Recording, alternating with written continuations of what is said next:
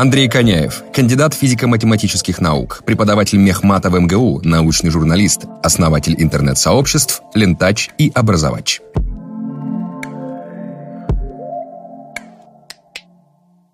Есть ли какое-то исследование того, что люди действительно стали меньше общаться офлайн? Ты знаешь, Вячеслав Бутусов, я очень люблю, люб, люблю группу «Наутилус», и да. вообще не люблю Вячеслава Бутусова. Ну, у него вышла песня «Дети сидят в интернете». Знаете, да. Это, она настолько чудовищная, что я даже вот не знаю, с какой стороны к ней подойти. По небу блуждает комета, ракета со скоростью света. Кружится над нашей планетой, а дети сидят в интернете.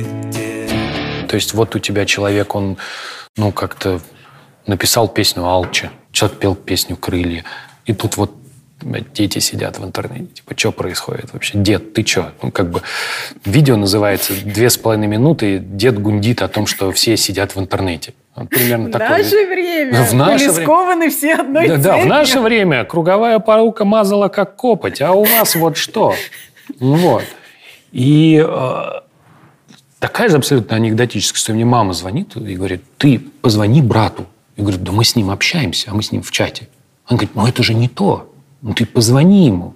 Думаю, зачем я буду звонить Вовчику, ну, моему родному брату? Он же, ну, мы, ну, с ним, мы нормально переписываемся. Я, я, все, все же нормально. С другой стороны, если бы там мамина мама была жива, она бы ей сказала: в смысле звонишь? Надо пойти встретиться, встретиться и поговорить.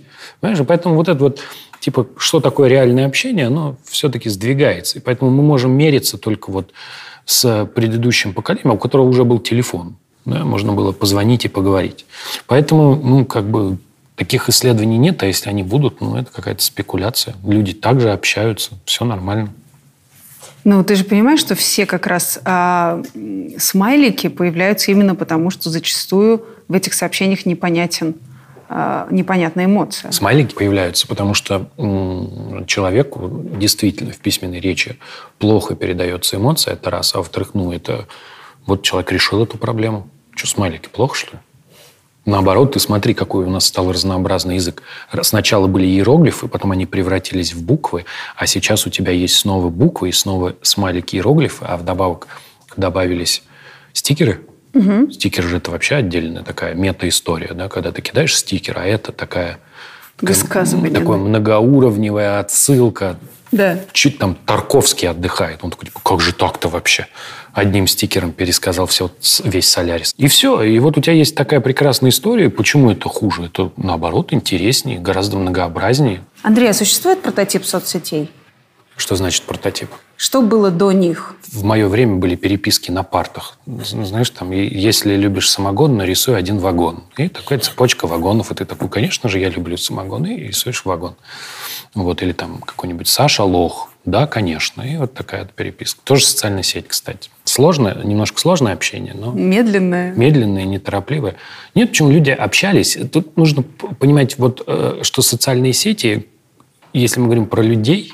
Да, то сеть наших вот знакомств, те люди, которых мы знаем, они существовали всегда, мы всегда были с кем-то знакомы. Это не то, что что-то новое появилось. И э, поэтому социальная сеть как явление было всегда. То есть я и мои знакомые, и знакомые моих знакомых, то есть все было очень понятно.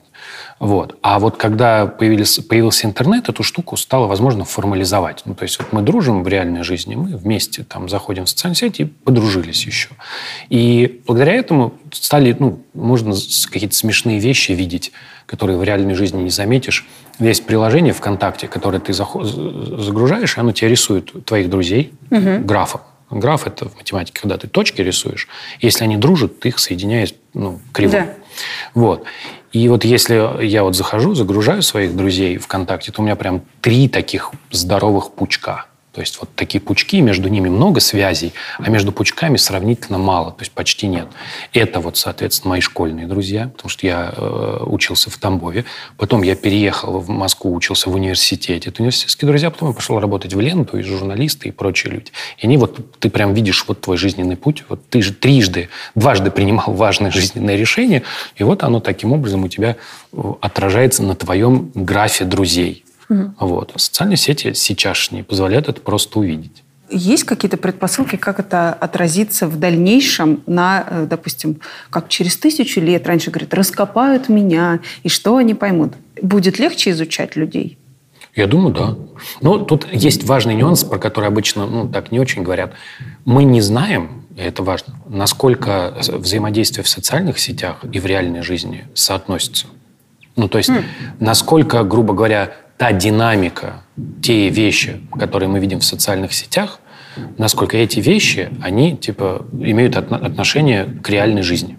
Потому что, ну, вот мы, например, э, видим, как распространяются какие-то, например, фейки или что-то, да, такого раньше не было. Это значит, что, скорее всего, э, появление социальных сетей добавило какую-то, какое-то изменение внесло в наше социальное взаимодействие, которого раньше не было.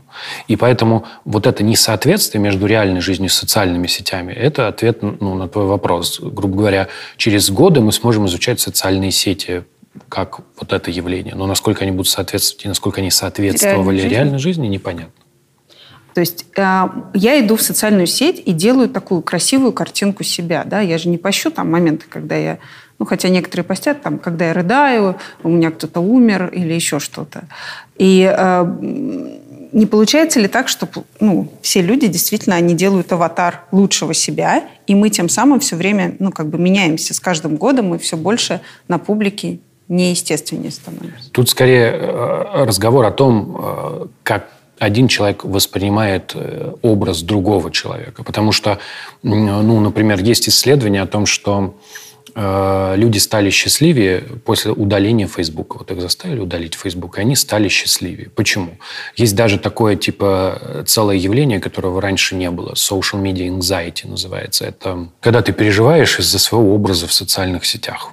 Угу. Эти переживания, они, ну, как и любые психологические вещи, для тебя реальны. И более того, ты можешь себя этими переживаниями до каких-то вещей довести не очень хороших. Вот это один эффект, про который ты говоришь, когда тебе кажется, что ты заходишь в социальную сеть, а вокруг у всех все хорошо. Ну, то, кто-то уехал отдыхать, кто-то там на яхте, а ты такой с утра встал, и у тебя, ну, отпуска нет, ничего нет. Вот. И тебе кажется, что твоя жизнь гораздо хуже, чем жизнь окружающих людей. Вот. Это первая, первая история. А вторая история, было еще исследование, которое показывает, что в Твиттере люди могут заражать друг друга эмоциями. То есть из-за быстроты общения ты вбрасываешь эмоционально какое-то окрашенное замечание, и люди, которые коммуницируют потом с тобой, они как бы повторяют окрас. То есть если ты начал зло, угу. сложно ожидать, что тебе люди скажут, да не злись, нормально. Вот, вот даже я сейчас тебе рассказываю, ты такое часто видела в социальных сетях, что я написал какую-то гадость, и мне такой, да не переживай, что-то что-то так разнервничался, что случилось у тебя, парень? Нет, все придут и начнут тебе либо гадости писать, либо да, все правильно, они действительно такие уроды и так далее. То есть это какие-то эффекты, вот, э, которые, э, они не укладываются в парадигму, что мы строим лучшего себя. Но то, что вот это взаимодействие как-то на нас сказывается, это, ну, очевидно. Стало больше ненависти. Мы постоянно заходим и говорим кому-то гадости. Это на жизнь переносится? Или, наоборот, лучше? Лучше там поругайтесь в интернете, а пока в жизни никаких, все ставят никаких исследований таких масштабных э, нет. Угу. Да, потому что очень, ненависть очень сложно взвесить, измерить. Да? Мы можем сказать, что появились какие-то вещи. Ну, например, чего раньше почти никогда не было. Это травля. Да, интернет-травля как э, традиционно, вот даже если я говорю слово «травля», оно такое в русском языке негативно окрашено. Ну, она была у нас в советских газетах. Вот, мы, не, мы как-то смутно себе представляем, что, ну, по крайней мере, представляли, что с помощью травли можно достичь чего-то хорошего. А сейчас травля – это довольно такой эффективный инструмент борьбы за добро. То есть, если ты плохой, тебя травят. Вот приходят люди, начинают тебе писать гадости, вот, и так далее, и так далее. Если со стороны антропологии подходить. Вот чем буллинг, там, условно, отличается от травли? В травле важнейшую роль играет безмолвный свидетель. То есть травля, возможно, только есть наблюдает. Достаточно много людей, которые наблюдают. Которые наблюдают и не вмешиваются. Как только они наблюдают и не вмешиваются, они автоматически становятся на сторону того, кто травит. Поэтому травля в интернете очень эффективная. Ну, то есть пятьдесят человек тебя может затравить просто в ноль, потому что все твои читатели молчат, все вот эти люди, они только лайки там ставят, может быть, даже такое, типа, псевдоодобрение. Вот, а эти тебе люди, ну, это пятьдесят, двадцать, десять, десять человек вполне может затравить. Я живу в Москве уже двенадцать лет, а вот москвичкой стала только два года назад. Купила небольшую, но свою двушку. И вот знаете, когда становишься хозяином квартиры впервые, беспокоишься из-за каждого пятнышка на светлом диване. В общем, я решила застраховать свое недорогое, но все же имущество. Знаете ли, соседи затопят или друзья на вечеринке разобьют фамильную салатницу. Я нашла компанию «Манго». Удобные тарифы, ежемесячная подписка, которую можно отключить в любой момент, круглосуточная онлайн-поддержка. В честь старта продаж компания «Манго» дарит два месяца подписки бесплатно и включает дополнительный пакет покрытия «Ковер». Если я потеряю пульт от телевизора, забуду полить цветок, и он завянет, придут мои крестники и разукрасят стены фломастерами, «Манго» обещает выплатить мне компенсацию до четырёх тысяч рублей. Звучит анекдотично и очень неправдоподобно. Короче, предлагаю проверить. Реально ли «Манго» готова платить за мою... Упс. Нерасторопность и неуклюжесть.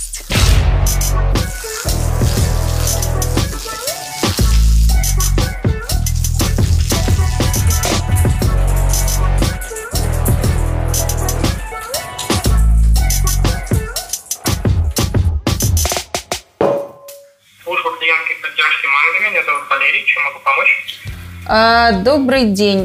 Вы знаете, я хотела бы заявить о страховом случае. Скажите, пожалуйста, что произошло? Да, случайно бокал красного вина упал на светлый ковер. Смотрите, вам надо будет прислать мне фотографию. Вы уже провели оценку стоимости химчистки? Ну, я думаю, что ну, тысячи на две она потянет. Ага, хорошо.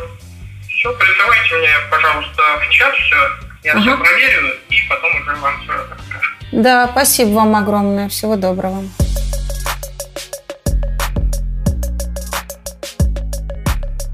Все замечательно. Вы подходите под нашу акцию «Ковер». Сейчас я вышлю вам ссылочку и придет, соответственно, сумма компенсации. А, да? Хорошо. Спасибо вам большое. «Манго» – современная технологичная страховая компания, которая выплачивает быстро и ровно столько, сколько требуется.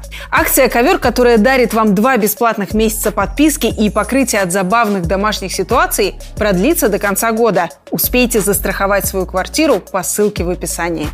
Стоп! Снято. Отлично. Все. Разбираемся.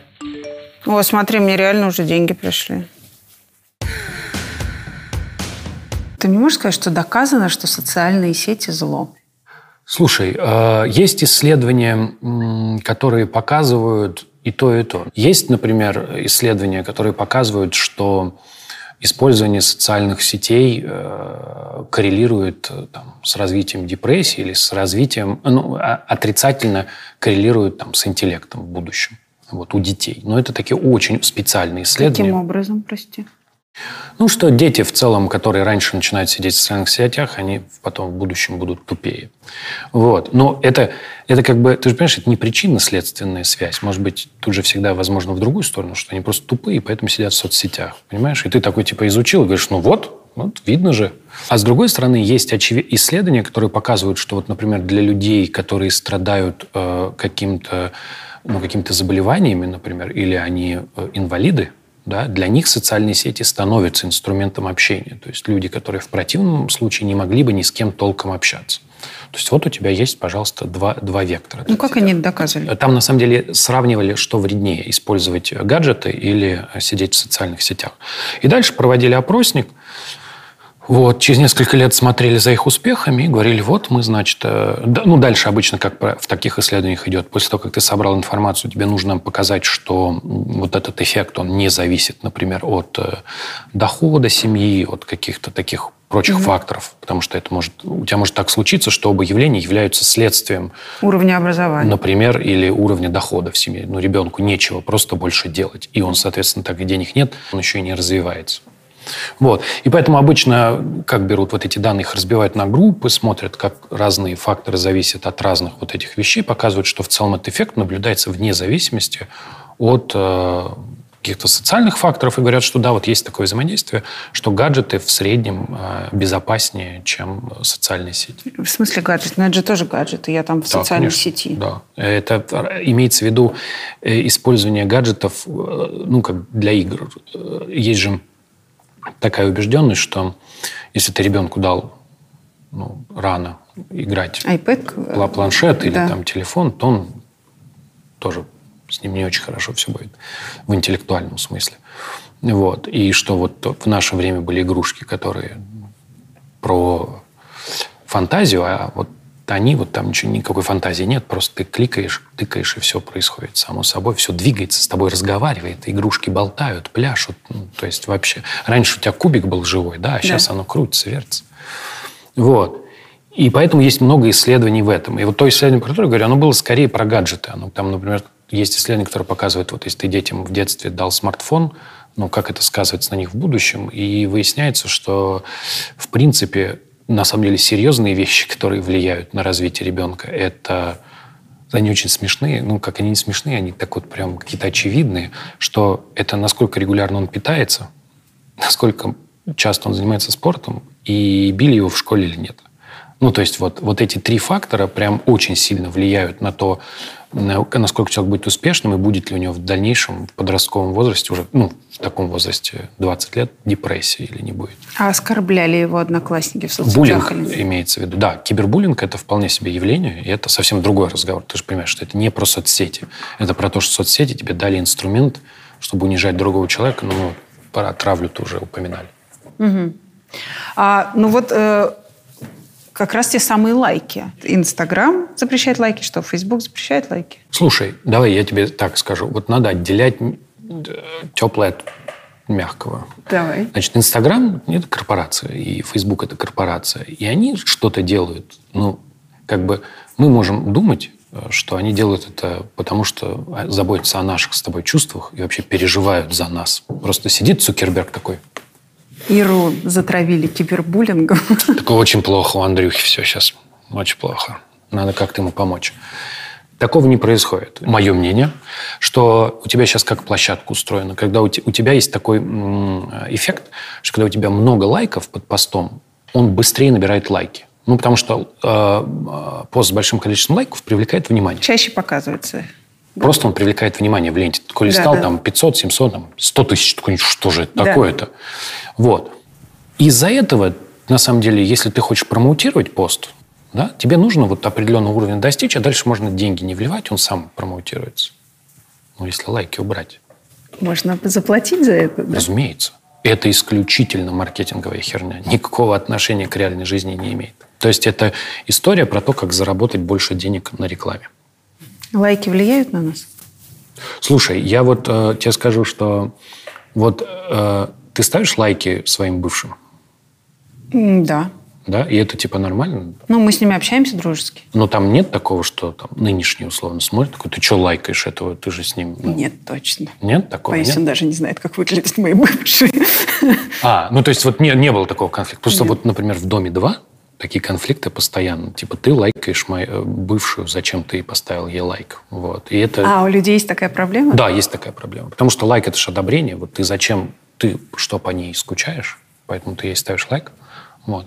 Но нет, ты мне сейчас сказал, я тебе скажу. Угу. Когда ты только расстался угу. с человеком, и у тебя как бы еще все сложено, ты следишь, поставил он лайк или нет. Вот, угу. вот у меня в эту сторону, наверное. А я... А типа, когда тебе один человек ставит под сотни фоток по лайку, это вот он типа заигрывает. Типа, мне нравятся твои фотки, да? Типа, ну, что-то он хочет этим показать. Вот видишь, на самом деле, ну, как бы это э, никакого консенсуса по этому поводу нет. Флирт же это такая совершенно... Ну, флирт, общение с помощью каких-то символов, это же была ну, совершенно история, которая в человеческой...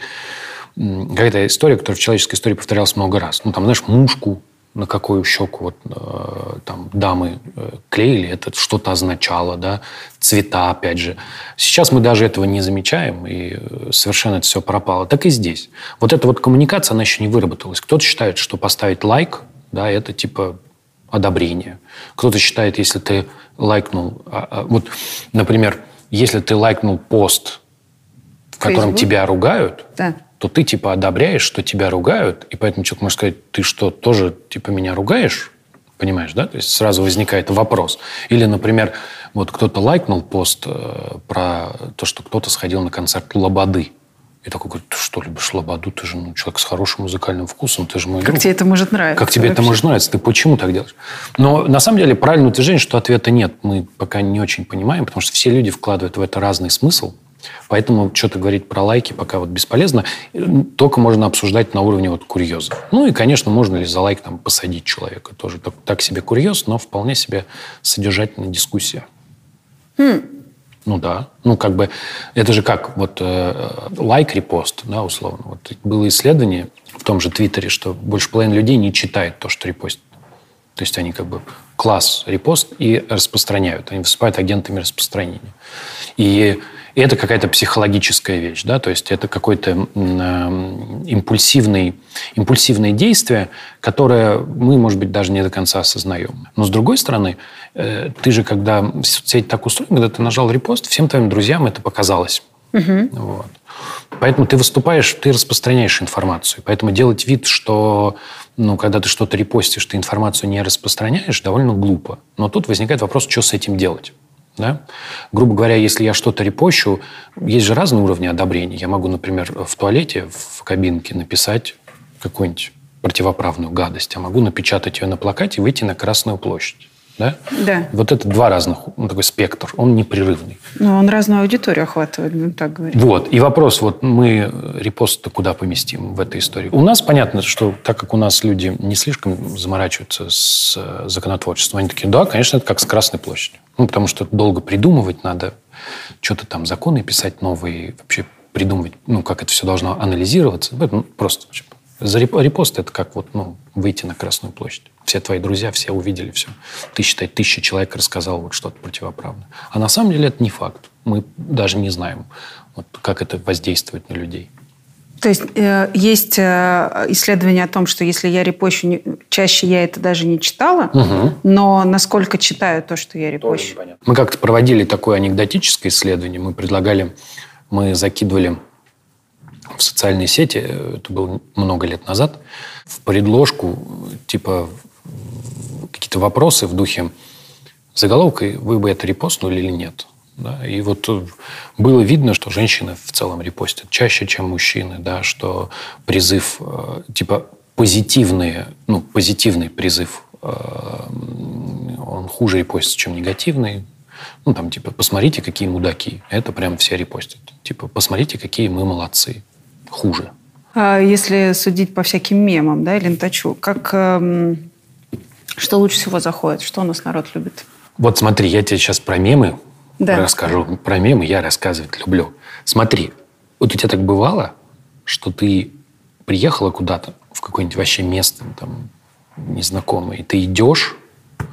И, может быть, ты в это место на, на день приехала. Идешь и встречаешь одноклассника. Да. Да.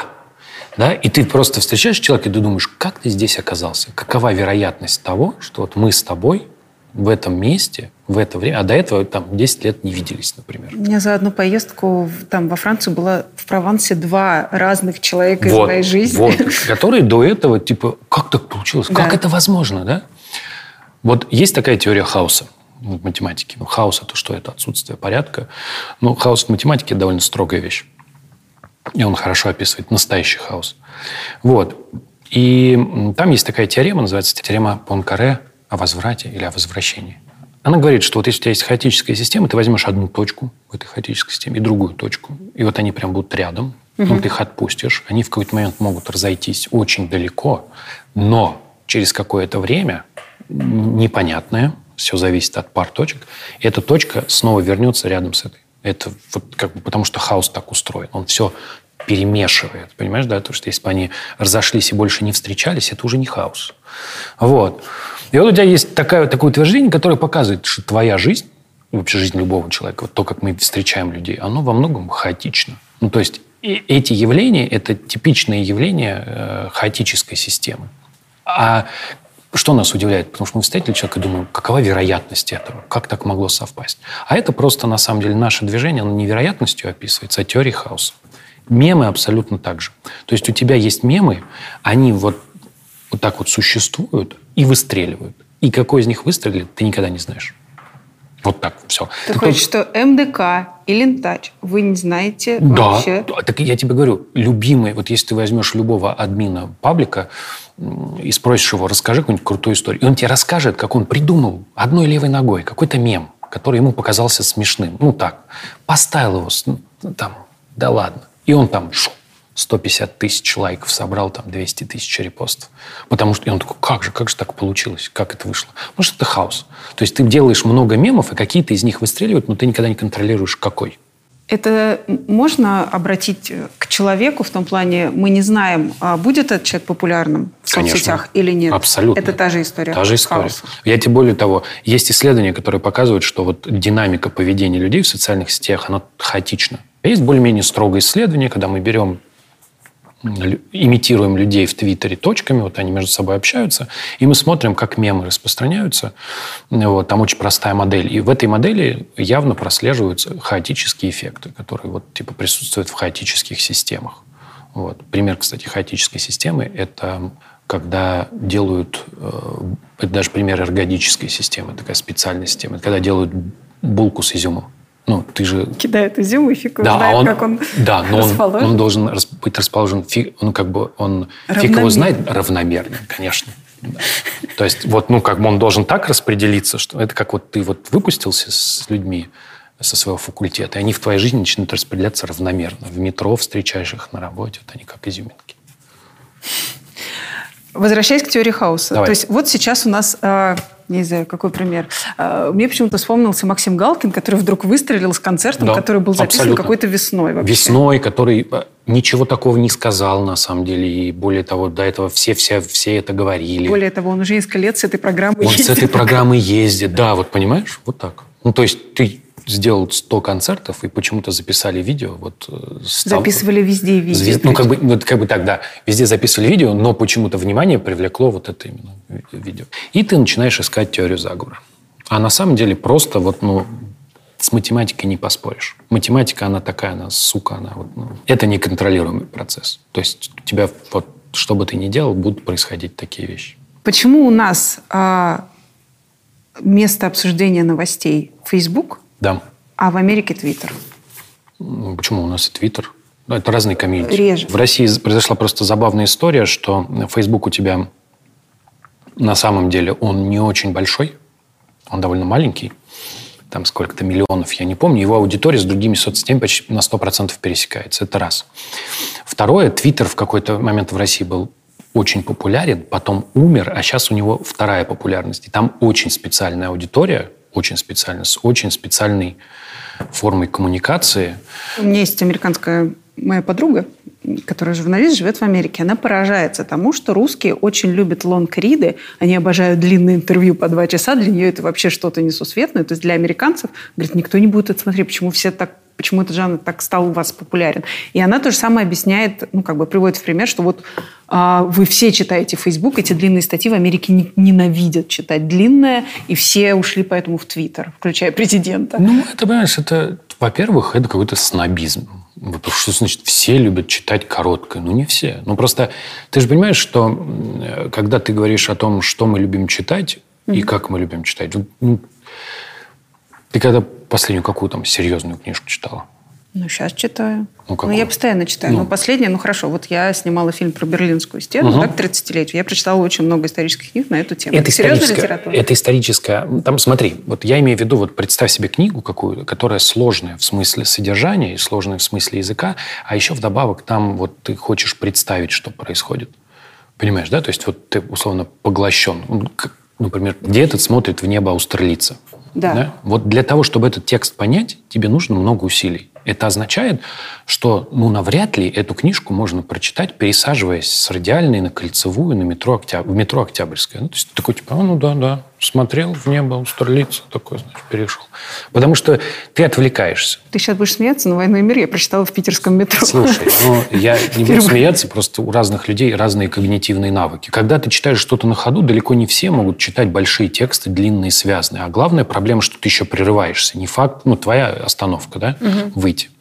Поэтому вопрос о том, что читают короткое, это исключительно вопрос о том, что на ходу читают короткое. Это первое утверждение. Поэтому длинное вполне читают. Вторая история. Да, у нас отличаются культуры. У нас действительно любят большие тексты. Да, русскому человеку десять тысяч знаков – это, ну, так себе статья. Что там, ну, любой ты журнал открываешь, какие более-менее старые, там, или там, э, там несколько полос, может быть. А почему? У нас читающая нация? Нет, просто так культурно сложилось. Ты знаешь, это тоже вот у меня есть анекдотический пример, когда в «Ленте» работал. Угу. Это вот даже не про длину текста, а про сложность пример. И, а там же, ну, в «Ленте» было круто, что ты такой, ну, там постоянно был такой движ, и вот, значит, условно, у нас день, когда не очень много новостей. Я пишу новость с заголовком «Атом и тербия установил рекорд по нарушению по асимметрии». Вот. Я говорю, а давай на главную. Ну, вот не на самую главную, там семь новостей было, а вот, ну, сбоку повесим. Выпускающий такой, да, все равно нет, ни хрена, давай повесим. Супер собрала новость. То есть люди такие, о, прикольно. И кли... Да, и кликают, понимаешь, и заходят, и начинают читать, и, может быть, они ничего не понимают, но они, по крайней мере, кликнули. Я почти уверен, что вот мы даже такой там... проводили такую историю, что когда у тебя непонятный заголовок в англоязычной газете, люди туда просто не идут. Они такие, так, я это не понимаю. И сразу, ну, то есть у них нет даже желания зайти, а тут типа, что это? И это вот какой-то какой-то вот совершенно разный подход к восприятию и усваиванию информации. И мне кажется, что длинные тексты – это тоже вот из этой оперы. Есть такое, что в разных странах соцсети разные, ну, разную цель люди преследуют, когда туда заходят? Несомненно. Несомненно. И... Э, понимаешь же, это как мы... Вот мы с тобой поговорили про математику, соцсети, мы говорили, поговорили немножко про социологию, психологию, да, да, о том, что мы знаем. А это уже такая глобальная социология. Вот глобальных таких вот... Антропология. Антропология, скорее. И первые социальные сети, первой, ну, протосоциальной сетью был такой сайт Geocities, в котором ты мог завести личную страничку. Был такой момент, я не знаю, зрители, может быть, помнят, когда можно было сделать свой собственный сайт. Сайт Народ точка ру. Там вот Народ точка ру, такие... я помню. Да, да, и можно было там фотографию загрузить. Там, да, сайт да. Андрея Коняева. Там, там должно было быть «Мои увлечения», там, там такие важные вещи. Прочитанные книги. Прочитанные книги, да, да, да, короткие рецензии на фильмы, может быть. У всех было одно и то же. Но там можно было указать город, из которого ты, и твои сайты группировались по городам. И Geocities, он просуществовал какое-то время, потом его купил, кажется, Yahoo и закрыл. Личные странички как э, вид интернет-сайта пропали, когда появились социальные сети. Но забавно, что Geocities был закрыт почти везде, кроме одной единственной страны, где он до сих пор работает. В Японии он работает до сих пор. В Японии? Угу, почему-то. Японцы такие странные люди. Вот почему-то они еще делают странички личные, по-прежнему их группируют в города. Можем ли мы судить об обществе а, именно по соцсетям? Нет. Конечно, нет. Потому что никакие характеристики общества из социальных сетей глобальные, ну, почти, практически не получается извлечь. Да? Когда мы говорим, ну, кто мы, что мы, как мы думаем, чего мы хотим. Социальные сети позволяют вот собрать наши аватары, но типа понять, насколько это все мы, как я тебе говорил, да, мы не до конца можем. И вот это вот, знаешь, это очень-очень злая спекуляция. Ну, как бы... Смотри, берем, откроем «Одноклассники». Полистали вот эти говёные паблики. Там, и вот он, русский народ. Вот да. Он какой уродский, смотри. И навырезали вот эти там какие-то странные мемы, смешные, убогие. Вот, смотрите. Или, например, пошли на какие-то... Зашли в МДК, там Зашли все там... умри, тварь. Да, да, нарезали такие, вот молодежь деградирует. Это то, чем занимаются, ну, когда ты хочешь поспекулировать. Ну, конечно, нет. Конечно, нельзя судить. Люди такие же, просто, ну, социальные сети, каждый для себя решает, что он туда транслирует. И не всегда это соответствует его полной личности. У тебя есть субкультура, которую ты не понимаешь, и субкультура, когда ты ее не понимаешь, она со стороны всегда выглядит тупой. Mm. Ну, это объективно, потому что ты, то, что ты не понимаешь, ты сразу отвергаешь. Да? Вот. Соответственно, э, ты пытаешься анализировать людей по их субкультурному проявлению. Хорошие или, или плохие люди, которые увлекаются бэ дэ эс эм, например. Тоже субкультура. Ну, тоже непонятно, что ты скажешь. Ну, понятно, что если ты хочешь так судить, стоит, ну, типа, в Библии бэ дэ эс эм не было, поэтому плохие, да? Вот, ну, мы примерно вот в такой парадигме сейчас рассуждаем. Опасны ли социальные сети в плане того, что по ним тебя можно проследить от и до? Да. Ответил на твой вопрос. То есть, если Нет, ты... смотри, опасно ли? Нет. Можно отследить от и до, да. А тогда из этого вытекает вопрос. Люди, которые сидят в социальных сетях, перестают самостоятельно делать выбор, потому что это все Смотри. вычисляется, и тебе все время предлагается то, что ты... Я тебе скажу так, что социальные сети и вот эти вот вещи, к ним можно как относиться? К ним можно относиться алармистски. Да? Что типа вот, все, хана. Вот. Но, во-первых, социальные сети – это не единственные, кто за тобой следит. Да? Вот, например, вот эта штука, она да. знает, где ты находишься, когда, знает о тебе практически все. Да? И вот, учитывая последние скандалы, все это она, пусть в анонимизированном виде, но передает куда надо угу. для анализа, чтобы улучшить твой экспириенс. Что касается того, можем ли мы сами принимать выбор, то это разговор о том, что мы узнали о себе с помощью социальных сетей. Потому что, понимаешь, вот это же такая часть большой проблемы. Вот есть там большие данные, нейросети. Это что? Это вот новые инструменты. И какие-то вещи, которые нам раньше казались очень сложными, например, игра в Го. Вот есть такая игра, mm-hmm. она типа считается сложнее шахмат. А оказалось, это простая игра. Ну, то есть люди вот тысячелетиями в нее играли, им казалось сложно, а оказалось, простая игра. Научил нейросеть, она в нее играет и выигрывает у тебя. Вот. А, например, писать стихи сложно. Ну, то есть ты можешь научить нейросеть подражать, складывать слова, чтобы эти слова были даже в рифму, но написать стихотворение она не в состоянии. Потому что, грубо говоря, для того, чтобы написать стихотворение, тебе нужно, чтобы нейросеть познала, пережила примерно то, что познал, пережил поэт за десятки лет, и тогда, может быть, даст Бог, она что-нибудь и напишет. Вот. Или, например, оказалось, что с помощью нейросетей очень удобно, там, я не знаю, там, вырезать фотографии. Раньше люди сидели, знаешь, там, вырезали, а теперь это, оказывается, быстрая задача. И вот эта вещь о том, есть ли у нас вот по каким-то вопросам выбор, это та вещь, которую мы, ну, большинство людей, на самом деле, подозревали, да? Потому что все же понимают, что демократия лучше всех, да. Но почему это кризис демократии? Потому что, ну, на самом деле большинство людей принимали те решения, которые они принимали, например, во время голосования, в последний момент. Не было такого, что человек такой... Сел и изучил программу каждого кандидата. Там, ну что, часов семь-восемь на это я потрачу. Сейчас давайте прочтем, там, задаст вопросы. Принимается решение вот так. А если мы относились к этим решениям вот так, то это решение уровня репоста. Mm. Понимаешь, да? То есть для нас принять решение, за кого мы голосуем, оказалось, что это примерно так же, как что-то репостнуть. Это говорит в первую очередь что-то о нас и о нашем отношении к этому всему. А дальше, возможно, два варианта. Либо мы меняем отношения, либо должна быть какая-то другая схема. Ну, например, вместо людей можно монетку подкидывать. Но могу я предположить, если уже доказано, что нашим сознанием научились манипулировать? Нет, не научились. В том числе ничего... к выборам в Америке? Нет, подожди, что значит доказано? Ну, вот, вот, у тебя уже есть несколько успешных кейсов. Это ничего не доказывает. Это доказывает, что в некоторой конкретной ситуации можно добиться некоторых конкретно результатов. Важное свойство всех этих эффектов заключается в том, что люди о них не знали. То есть, когда люди манипулировали, они не знали, что ими манипулируют. Сейчас любой человек, когда видит что-то, у него, ну, как бы у адекватного человека, у него мысль, они манипулируют ли мной? Понимаешь? Хм. Это как вот из разряда, знаешь... Мы решили проверить, можно ли победить чемпиона мира по боксу. Подошли к нему ночью со спины, вдарили его по башке трубой, он упал, все, мы его победили. Значит, мы доказали, что бесполезно быть чемпионом мира по боксу. Да? Вот примерно такое же утверждение. Но это ничего не доказывает. Мы просто, ну, стукнули человека. И здесь то же самое. Мы просто тайно сумели найти одну лазейку. Никто нашим сознанием не управляет. Человек сам управляет своей головой. И за все несет ответственность. Ну, мне же все равно не предлагается, когда я захожу в свою новостную ленту Фейсбука, не предлагаются новости с Поэтому другой это стороны, твоя задача. Даже если я буду на них подписана. Это твоя задача за ними следить. Ну, как бы, если ты хочешь, если у тебя действительно есть желание следить, то ты подписываешься, не удаляешь людей, которые приходят, тебе пишут гадости. Например, у меня вот есть в Твиттере несколько людей, которые выполняют важнейшую роль у меня.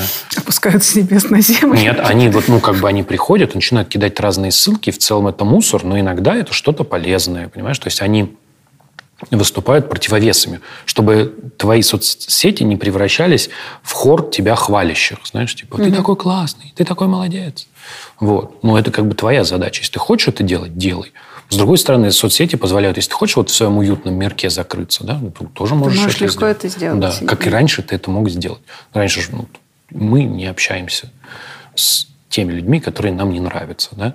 А соцсети, наоборот, они, те, они даже в этом смысле удобны, они тебе позволяют ну, так, общаться через вот эту заслоночку с людьми, с которыми в реальной жизни ты бы даже ну, за один стол не сел. Да? А тут они, ты можешь их держать на, каком-то, на какой-то понятной дистанции, беситься с их постов, но в целом они тебе добавляют какое-то измерение, которого раньше у тебя просто не было. Социальные сети, на них мода пройдет когда-нибудь? Мы с тобой начали с того, что социальные сети были всегда. Просто вот когда появился Разве интернет, фильм? да, их, можно, их стало возможно нарисовать. Все. Вот и вся разница. Социальные сети будут всегда, потому что люди будут с людьми дружить. Какие-то новые инструменты появятся. Но история о том, что сегодня одна социальная сеть популярна, а завтра другая, это опять же теория хаоса. Или нет? И мое мнение, что тут гораздо проще. Что мне кажется, что социальные сети не понимают пока, что они такое явление, что это такой продукт, у которого есть срок годности. Что люди пришли в социальную сеть в определенном возрасте. Потому что это же известный факт, кстати, что мы неравномерно наращиваем социальные связи. То есть, грубо говоря... Больше там... в детстве? Да, конечно. Да, больше в детстве. В подростковом возрасте мы вообще легко знакомимся с людьми, а потом за тридцать ты уже думаешь... Зачем, зачем мне знакомиться? Зачем мне такой знакомый? У меня уже похожий есть. Да? Типа, это совершенно не нужно. Вот. И вот это снижается. И, разумеется, ну, типа, соцсети приходят вот эти вот люди. А потом, когда они туда пришли, они там обжились, живут.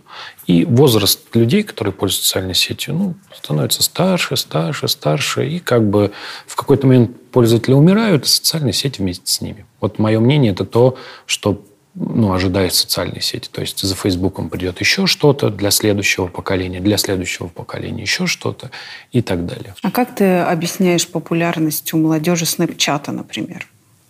А, а взрослых там практически нет, по ну, крайней мере, в России. Так не, я тебе говорю, вот это потому что у тебя появились смартфоны и стало возможно снимать там видосы и, и, там, и прочее. Ну, как тебя TikTok тебя не смущает. Ну, а взрослым лень? Ну, ты, ты можешь в этом участвовать, в этой движухе, но она уже для тебя чуть более дискомфортна, чем для них. Ну, потому что ты уже все. Ты уже, ну, зачем тебе? Вот, зачем? Какие видосы? Ну, какой ТикТок? О чем вы вообще? Что, я буду танцевать под музыку? Ну, я, и, я старый больной человек, да? Вот. Примерно так. Но, но это же не значит, что это поколение вырастет и до старости будет танцевать в этом ТикТоке. С чего это ты решила? Что значит? Не значит? У тебя было поколение ЖЖ, до сих пор там люди пишут. У тебя были, было какое-то количество людей, которые пришли в Одноклассники и до сих пор там сидят. Почему ты думаешь, что там не будет в какой-то момент, что там типа, старушки будут в среднем за пятьдесят, да, под, под, под какие-нибудь старые песни. На тот момент все уже будут, что они, под что танцуют-то вообще непонятно. Будут такой зажигать. Я тебе даже больше скажу. В ТикТоке будут проходить дискотеки две тысячи тридцатых. Там, знаешь, вот эти вот, когда типа Авторадио, вот оно все туда переедет. Если человек хочет быть счастливым, нужно ли ему отказаться от социальных сетей? Если человек счастливым хочет быть, пусть он будет счастливым. Вот я, кстати, ездил в отпуск и пробовал. На неделю выключил все. На две недели выключил, не выходил. Ты знаешь, все в голове. Интоксикации у тебя не было? Нет, нет, вот я выключил все, и, значит, я хожу, и какие-то вещи, которые меня бесили, они у меня в голове по-прежнему, но никуда не делись. Понимаешь? Здесь они как бы вот... Я как бы о чем-то думал, а то, что... Ну, да, я стал реже брать в руки телефон, просто потому что он лежит в номере, а я на море. Вот. Ну, вот и вся разница. То есть ты... не вертишь что-то в руках. Вот и практически для меня было чисто психологически такое ощущение. А в целом никаких, ты знаешь, там, типа изменений. Я отказался от телефона на три дня и понял, что такое вообще. А если человек долго отказывается от социальных сетей, значит ли, что он перестает быть современным? Я боюсь, что э, это означает, что ему будет сложнее общаться, потому что люди просто там. Культурные коды. Потеряли. Да даже не культурные коды, просто люди там. Просто это же удобно, поэтому все на это пересели. Да? Это как отказаться от электричества, знаешь, в пользу паровых машин. Тоже можно сделать, но довольно сложно, потому что технически сложно. Поэтому это будет так, что он будет скорее просто менее социальным, чем его окружение. Но в целом, почему бы и не отказаться? Нормально. Что точно уже поменяли социальные сети в нашей жизни? Они поменяли ее скорость, они поменяли то, как мы себя понимаем, как мы себя воспринимаем, и продолжают менять. Потому что я же говорю, что разговор про фей- фейковые новости, разговор про Трампа, разговор про манипуляции – это разговор на самом деле про наши уязвимые места, о которых мы не задумывались. Раньше просто ну, политики манипулировали людьми абсолютно так же, но просто для этого им нужно было ездить по городам и, совсем, и, ну, и каждому врать в лицо. А сейчас можно врать дистанционно с помощью социальных сетей. Но это совершенно не меняет то, что просто объективно это та часть, к которой мы относились спустя, рук, спустя рукава. Что касается психологических проблем, то они, очевидно, есть. И я вот говорил про social media anxiety. Это какая-то такая вещь. Но, ты знаешь, мне кажется, что это вещь, с которой следующее поколение естественным образом справится, потому что для него это типа естественная среда обитания. И вот это все, что нам кажется таким новым и интересным, угу. как мы обсуждали, да, что типа...